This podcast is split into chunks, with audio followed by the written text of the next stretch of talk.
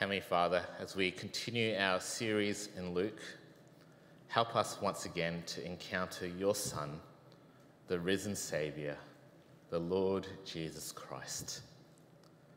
Lord, I pray that as we go through this passage, that uh, you would direct our hearts to you. You would remind us of your goodness, that you are the giver of life, and that you would shape us as your followers. In Jesus' name we pray. Amen. Well, on the 4th of June uh, 2022, uh, the late Queen Elizabeth uh, held a concert called the Platinum Party at the palace, marking 70 years of the Queen's ascension to the throne. And she was 96 years old at the time. And one of the performers, uh, George Ezra, performed his famous song at the time called Green, Green Grass. But there was a bit of controversy because the lyrics in Green, Green Grass says, she said, Green, green grass, blue, blue sky, you better throw a party on the day that I die. But the royals directed George Ezra to change his lyrics, to edit the line, you better throw a party on the day that I die, to get rid of this reference to death on this party, the celebration of an aging queen. When George Ezra talks about the meaning of the song, he says that instead of seeing death as morbid, he wanted to make people see death as a celebration of life, which is a great thought. But when the rubber hits the road, even in this direction to change his lyrics, it's that when life meets death in our society, in our world, no matter how we try to change our view on death, no matter even in the best intentions to put a positive spin on death, we don't know what to do with death. We'd all agree that death is raw, it's awkward, it's scary. Death is a certainty in life. It's the world's greatest enemy. I haven't been to many non Christian funerals, but the ones that I have been to, they're a bit awkward. They're sad. They're full of despair. They're full of empty, hopeful comments, like she's looking down on us or he's with us whenever we do this thing. There's really no human hope in the face of death. Well, as we encounter Jesus today, we've seen Jesus over the past few weeks as this Messiah, promised one figure that the prophets waited for. He's the one with authority to forgive sins, the Lord of the Sabbath, the one whose word has authority. Well, today we see in this encounter that Thirindu just read out, we see life meeting death. We see Jesus encountering death, this thing that the world has no answer to, humanity's greatest enemy, displaying and showing us more about who Jesus is and what it means for us today. If your Bible's open, have a look at verse 11 as Luke sets the scene for us. He says, Soon afterward, he went to a town called Nain and his disciples and a great crowd went with him. This scene follows what just happened last week with the centurion's servant. Uh, Jesus, he moves 40 kilometers south, a day's walk from verse 10, to a small town called Nain. And Jesus has a bunch of people following him, his disciples, but also a great, huge crowd, a mega crowd. And he looks like a famous teacher or rabbi at the time. And this particular incident, it's unique to Luke's gospel, and it's not found in any other of the gospel accounts. And we see the incident unfold in verse 12. As he drew near to the gate of the town, behold, a man who had died was being carried out, the only son of his mother, and she was a widow. And a considerable crowd from the town was with her. The city gate was a central meeting place in the ancient world. It was a center for public life. And here it is that center where life meets death. Remember, Jesus, he's got a huge following. He's been healing, saving, giving life to the sick, the hurt, and afflicted. And here, Jesus meets death. He meets a funeral procession. Not only that, but one of a man, an only son of a mother who was a widow. It was a sad, sad situation shown by the large crowd, probably all of this small town mourning in grief with this widow. You see, this widow had lost her husband, and now she lost her only son. Her family's gone, and now she is lonely and has to fend for herself in life. Funerals were a huge deal at the time, just like it is now. Uh, there was this burial etiquette. Uh, it was an obligation on a Jew. Uh, it was so important that the studying of the law, the Torah, Bible study was suspended for funerals. The body of the dead was anointed on the day of death, wrapped up in cloth, put on a plank of wood, so the body was visible but covered as it went out. And the body was taken in a public procession men at the front, women behind, hired musicians and professional mourners mixed in, all of these accompanying the body outside the city through the gate and to a family, family burial site outside the city. So the emotions at the time at the city gate, they were heavy, they were high, they were mournful. It was a funeral, it was a sad situation. And it's here when life in the person of Jesus meets death in this funeral procession. So, what does Jesus do? Does he avoid it?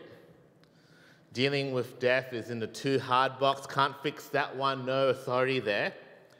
Does he join in anonymously with the crowd, which would have been culturally acceptable and what he should do? Or does he just give his commiserations and keep going on his way. Well, as Luke tells the story almost as bluntly and to the point as possible, I think there's five details that should stand out for us today as we explore this encounter between Jesus and this grieving widow. And the first is found at the start of verse 13. And when the Lord saw her, he had compassion on her. It's interesting, this is the first time Luke refers to Jesus as Lord. Uh, maybe it's on purpose. Uh, in this passage, it shows Jesus as Lord even over death. But the first thing that sticks out for us is that Jesus is a Lord with compassion. You see, lords or masters at the time, they weren't known for compassion. They were indifferent at best. They wanted to separate, to show the power, the difference in class. But not this Lord and Jesus. Isaiah looked forward to Israel's Lord as one with compassion. And here we have one. We've seen the compassion of Jesus already. He cares for the sick and the poor and the brokenhearted. And here Luke says that it's the compassion of Jesus that feels all that happens in today's scene. You see, Jesus is one who's deeply moved by the widow's sad and hopeless situation. His heart went out for her. And because of his compassion, Jesus takes initiative in what he does next. Which moves us to the second thing that should stand out for us. Have a look as verse 13 continues. And when the Lord saw her, he had compassion on her and said to her, Do not weep. Imagine for a second you're this grieving widow. You've lost your husband. Now your only son has just died, and some guy comes up to you at your funeral, at the funeral, at the height of emotion and grief, and says to you, Do not weep. It's pretty insensitive, isn't it? Isn't just Jesus the one who was just moved with compassion?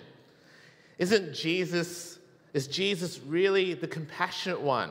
Or is he a judgmental J on the Myers Briggs chart like me, prone to say the most insensitive and zero EQ comments when it matters most? Just ask my wife. Is Jesus not empathetic at all to this situation? Don't cry. Well, as we all know, something different is with Jesus. In fact, knowing the end of the story, that Jesus brings life out of death. At the end of the story, and at the end of the story of God's whole work of salvation, that Jesus wins eternal life in a perfect new creation.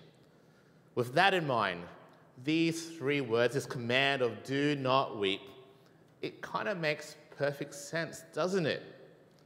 Because here, Jesus is about to turn tears into joy, grief into celebration, a procession into a party, and death into life.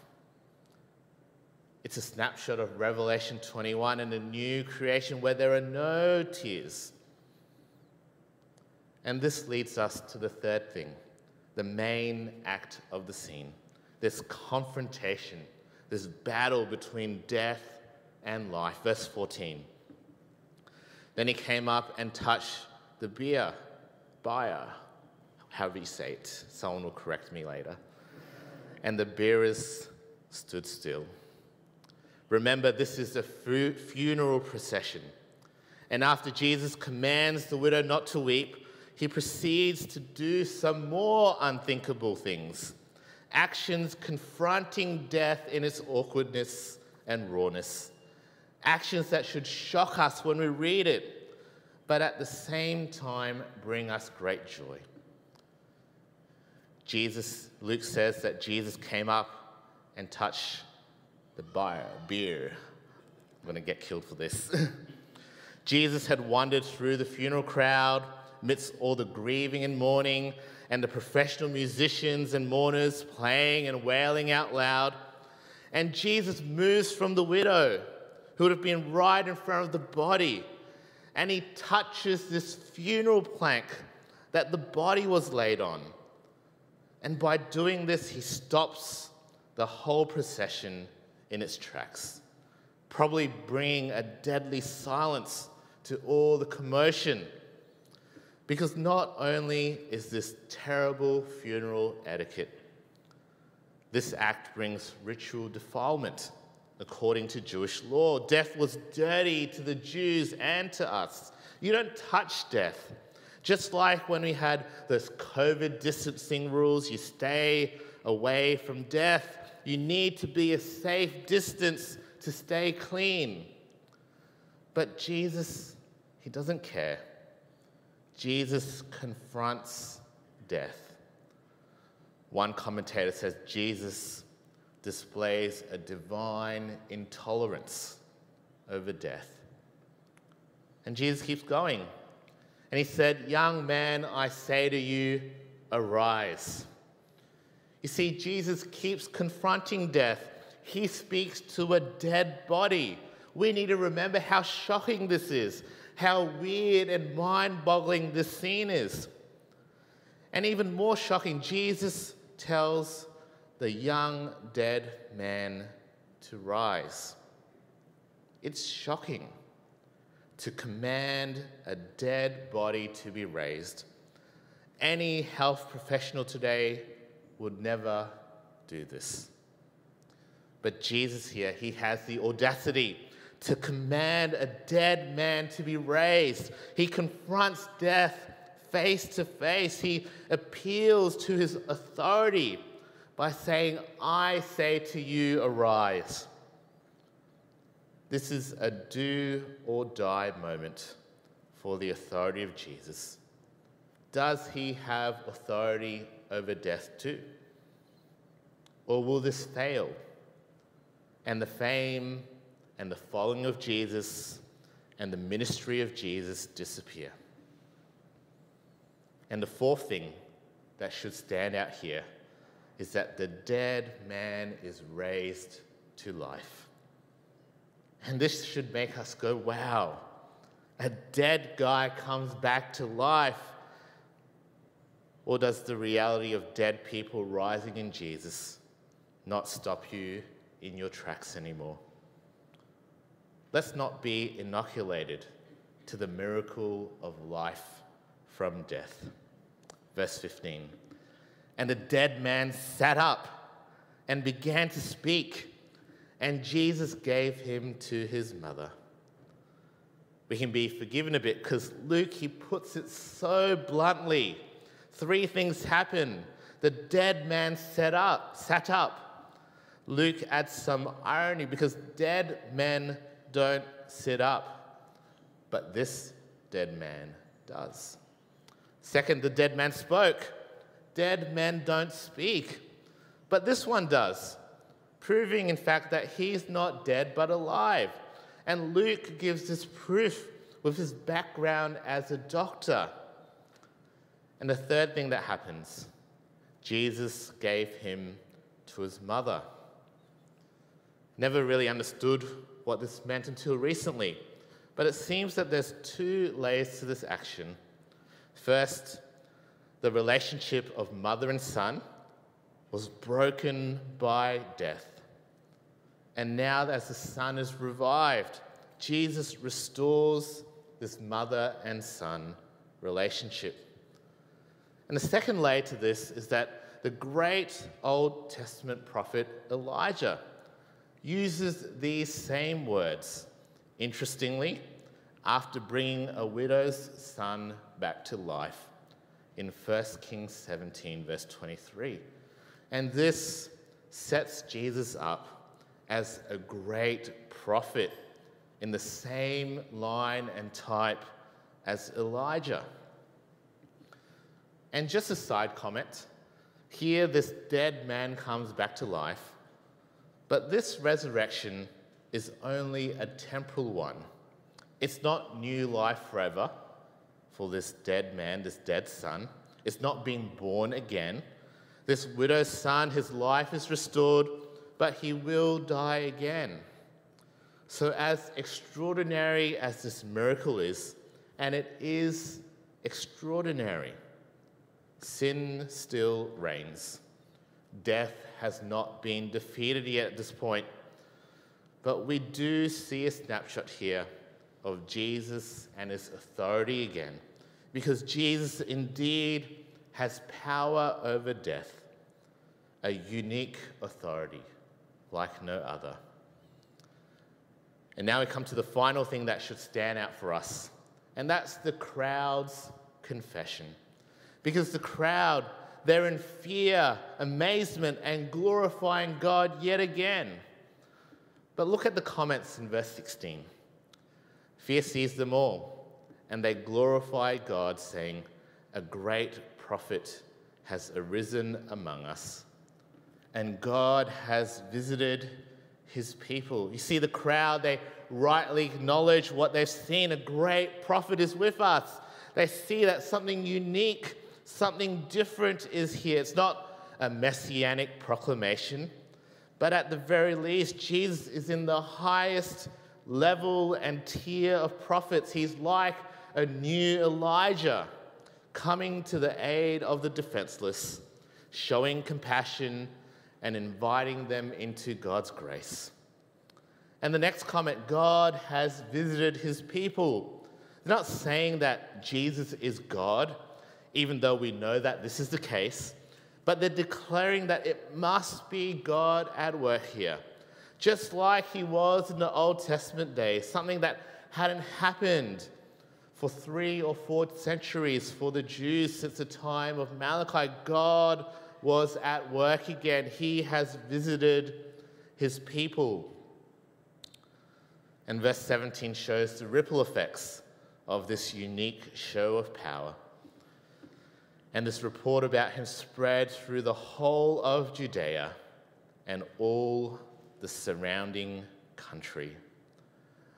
this report spread through the whole region of Palestine, the country, and even beyond. This eye grabbing report life meets death.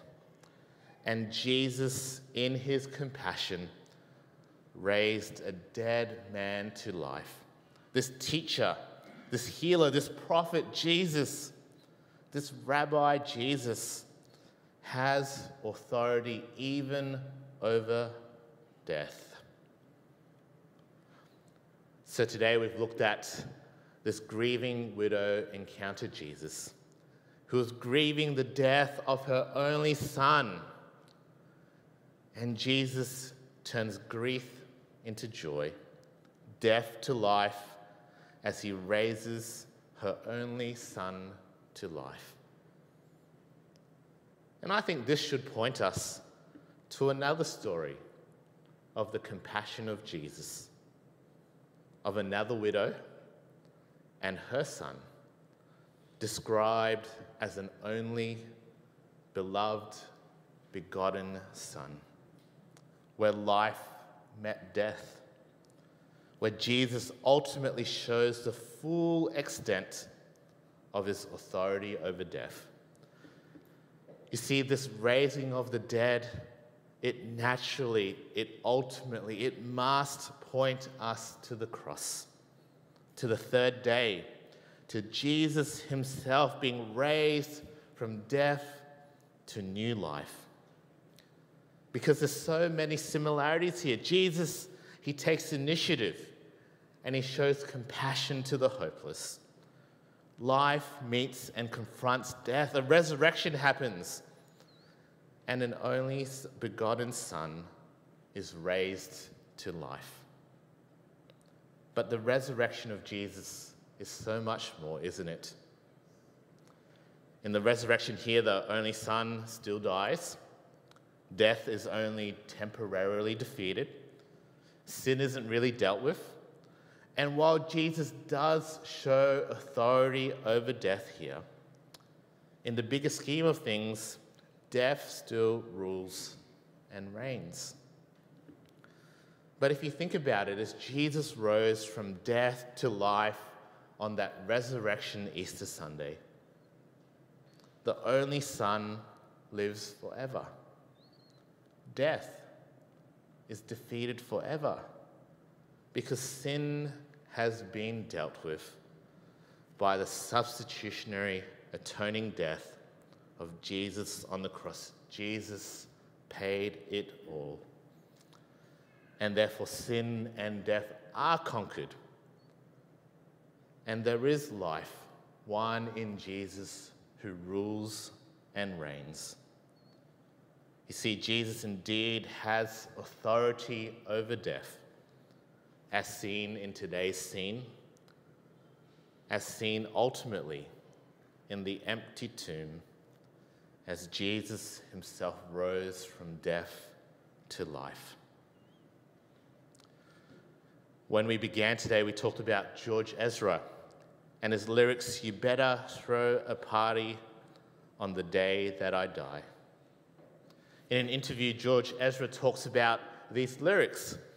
And he talks about a trip to St. Lucia in the Caribbean. He says, about, After about half an hour, I had to go see what it was and there was a street party going on with three different sound systems, people cooking in the street. I asked the woman what was going on, and she told me it was a funeral for three people. They were celebrating three lives. I thought, that is not how we do this at home. It's really beautiful. You see, George Ezra knew the sadness of death and he was impressed with what he saw the sense of a funeral becoming a street party. But even in this cultural insight that George Ezra saw, we know nothing can escape the reality of death. Death is loss, death is final. The street party might be great and fun, but it won't last. Grief and mourning will overcome.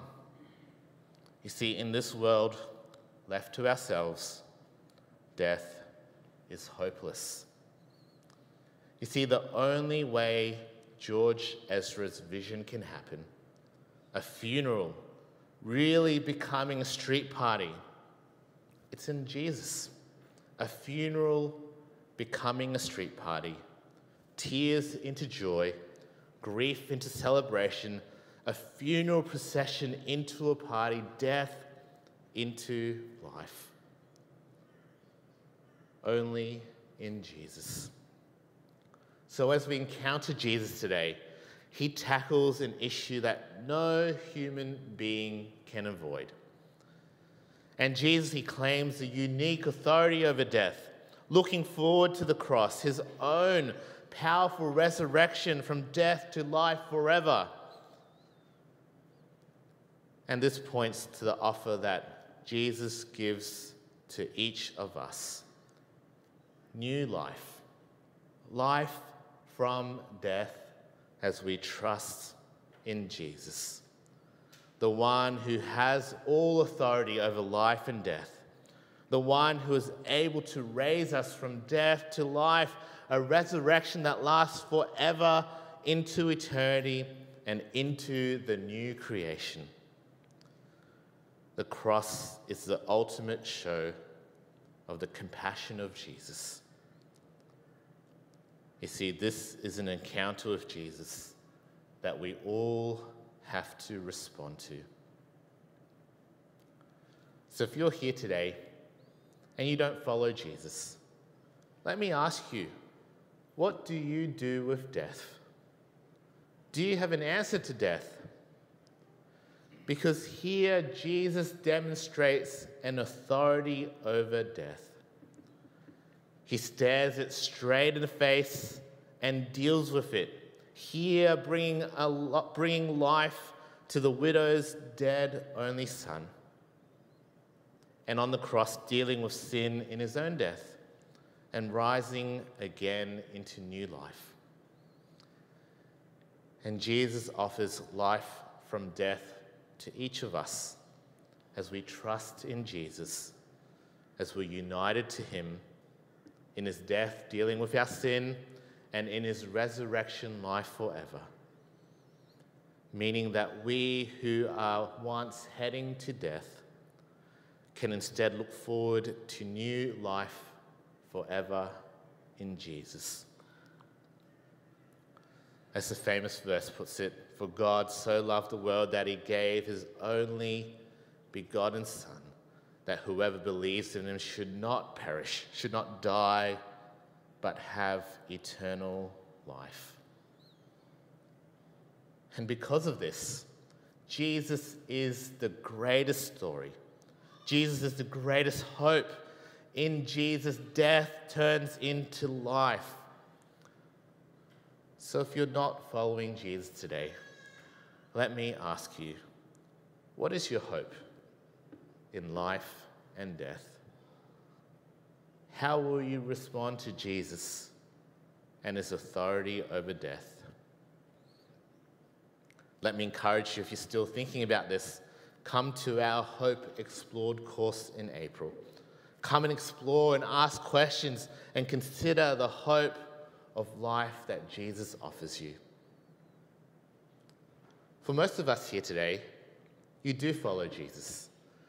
We have here a powerful and refreshing reminder that Jesus is a Lord of compassion who meets us in our grief, in our hopelessness, and our deepest despair, who stares down and confronts death both here and on the cross in his death and resurrection.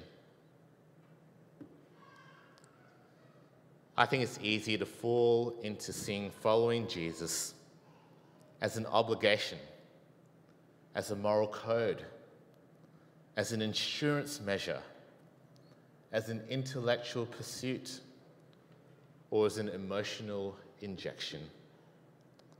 But we need to remember, we must remember, that the core of following Jesus is that we are people of life. We were once dead in sin, but in the resurrection of Jesus, we are also raised from death into new life forever. God has made us alive in Christ. He was compassionate to us, wasn't he? We didn't merit salvation, we were hopeless. Yet God took the initiative and He took it in Jesus to save us and give us life. And Jesus looked death in the face, He confronted it for us and brings about new life for us forever. And because of this, we are people of life and hope. And before we finish off, I think this authority of Jesus over death, it affects how we live. And it affects how we see the world too. Firstly, if Jesus has authority over death and we have new life forever in Jesus, this means that if you are in Jesus, you have the utmost confidence in living for Jesus today. You see, having our greatest enemy defeated in death and new life won and secured, you're free to live confidently, boldly, unashamedly, sacrificially, not for yourself, but for Jesus, our, our risen Lord. Most of you know me by now. I'm a pretty reserved person. I'm cautious. I want to be safe and sure before I do anything.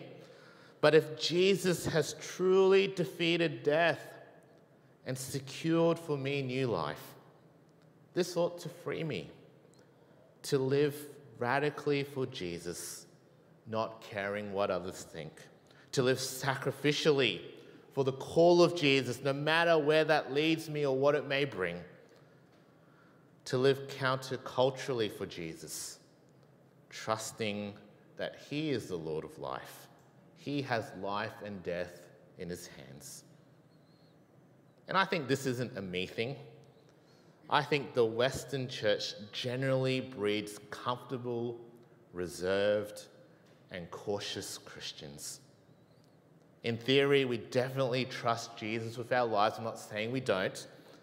But I think we don't know what it means to really trust Jesus completely with our whole lives, knowing that Jesus is Lord over life and death.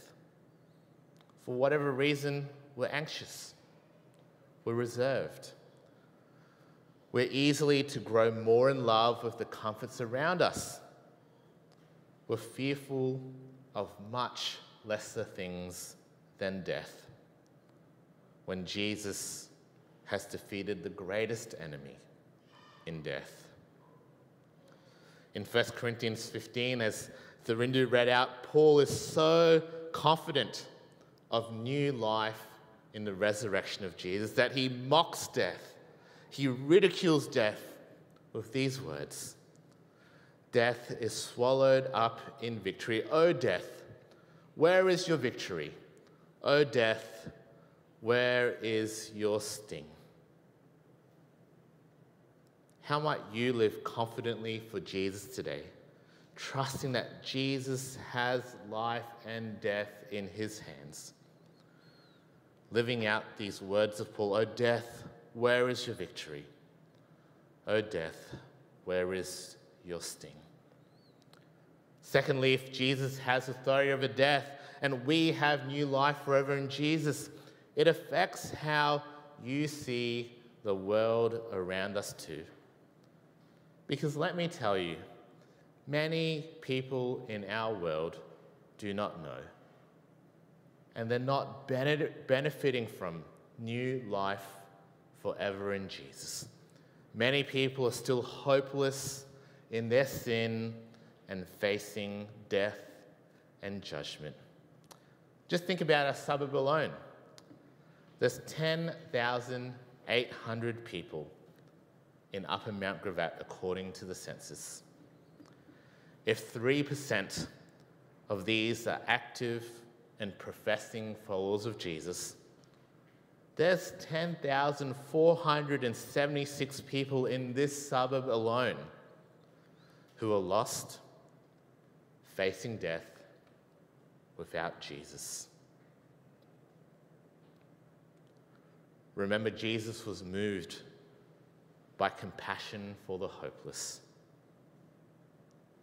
And each of us, likewise, are to grow in our compassion too compassion for the hopeless around us, a desire for the lost to be saved. You need to see the world, and I need to see the world and see the multitudes who are outside of Jesus. Multitudes who are ultimately without life, facing death, facing judgment.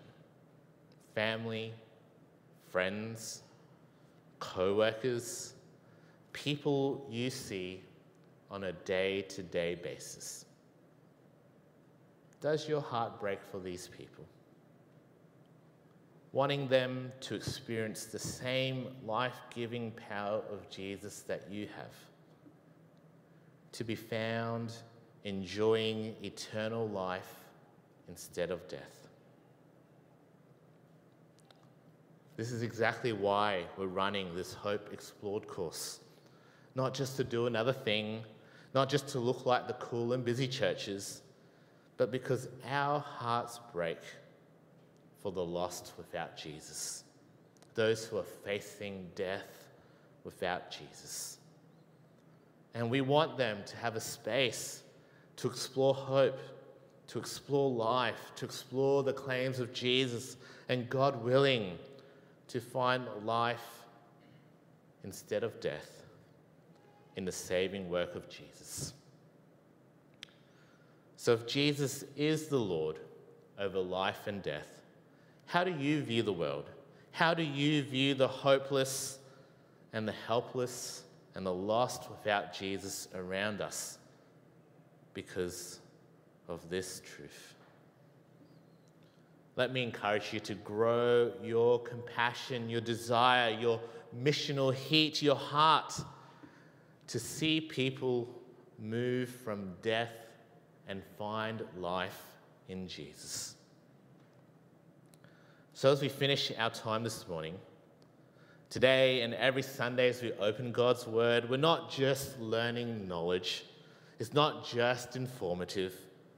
Friends, we're dealing with life and death. And we have the best news. Jesus is indeed the Lord of life, the Lord over death. It's a news that changes everything.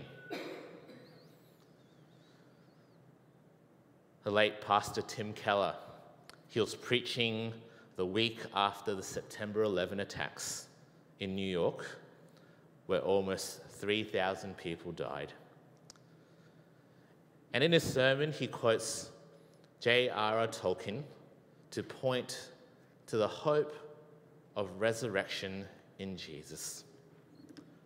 He says, in the last book of The Lord of the Rings, Samwise Gamgee wakes up thinking everything is lost and discovering instead that all his friends were around him. He cries out, Gandalf, I thought you were dead. But then I thought I was dead. Is everything sad going to come untrue? And Tim Keller responds and says, The answer is yes. The answer of the Bible is yes. If the resurrection is true, then the answer is yes, everything sad is going to come untrue.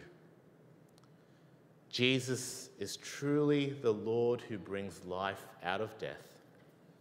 Only in Jesus, everything sad will turn into joy. Even death will be turned upside down into life forever. Let's pray. Lord Jesus, you have power over life and death.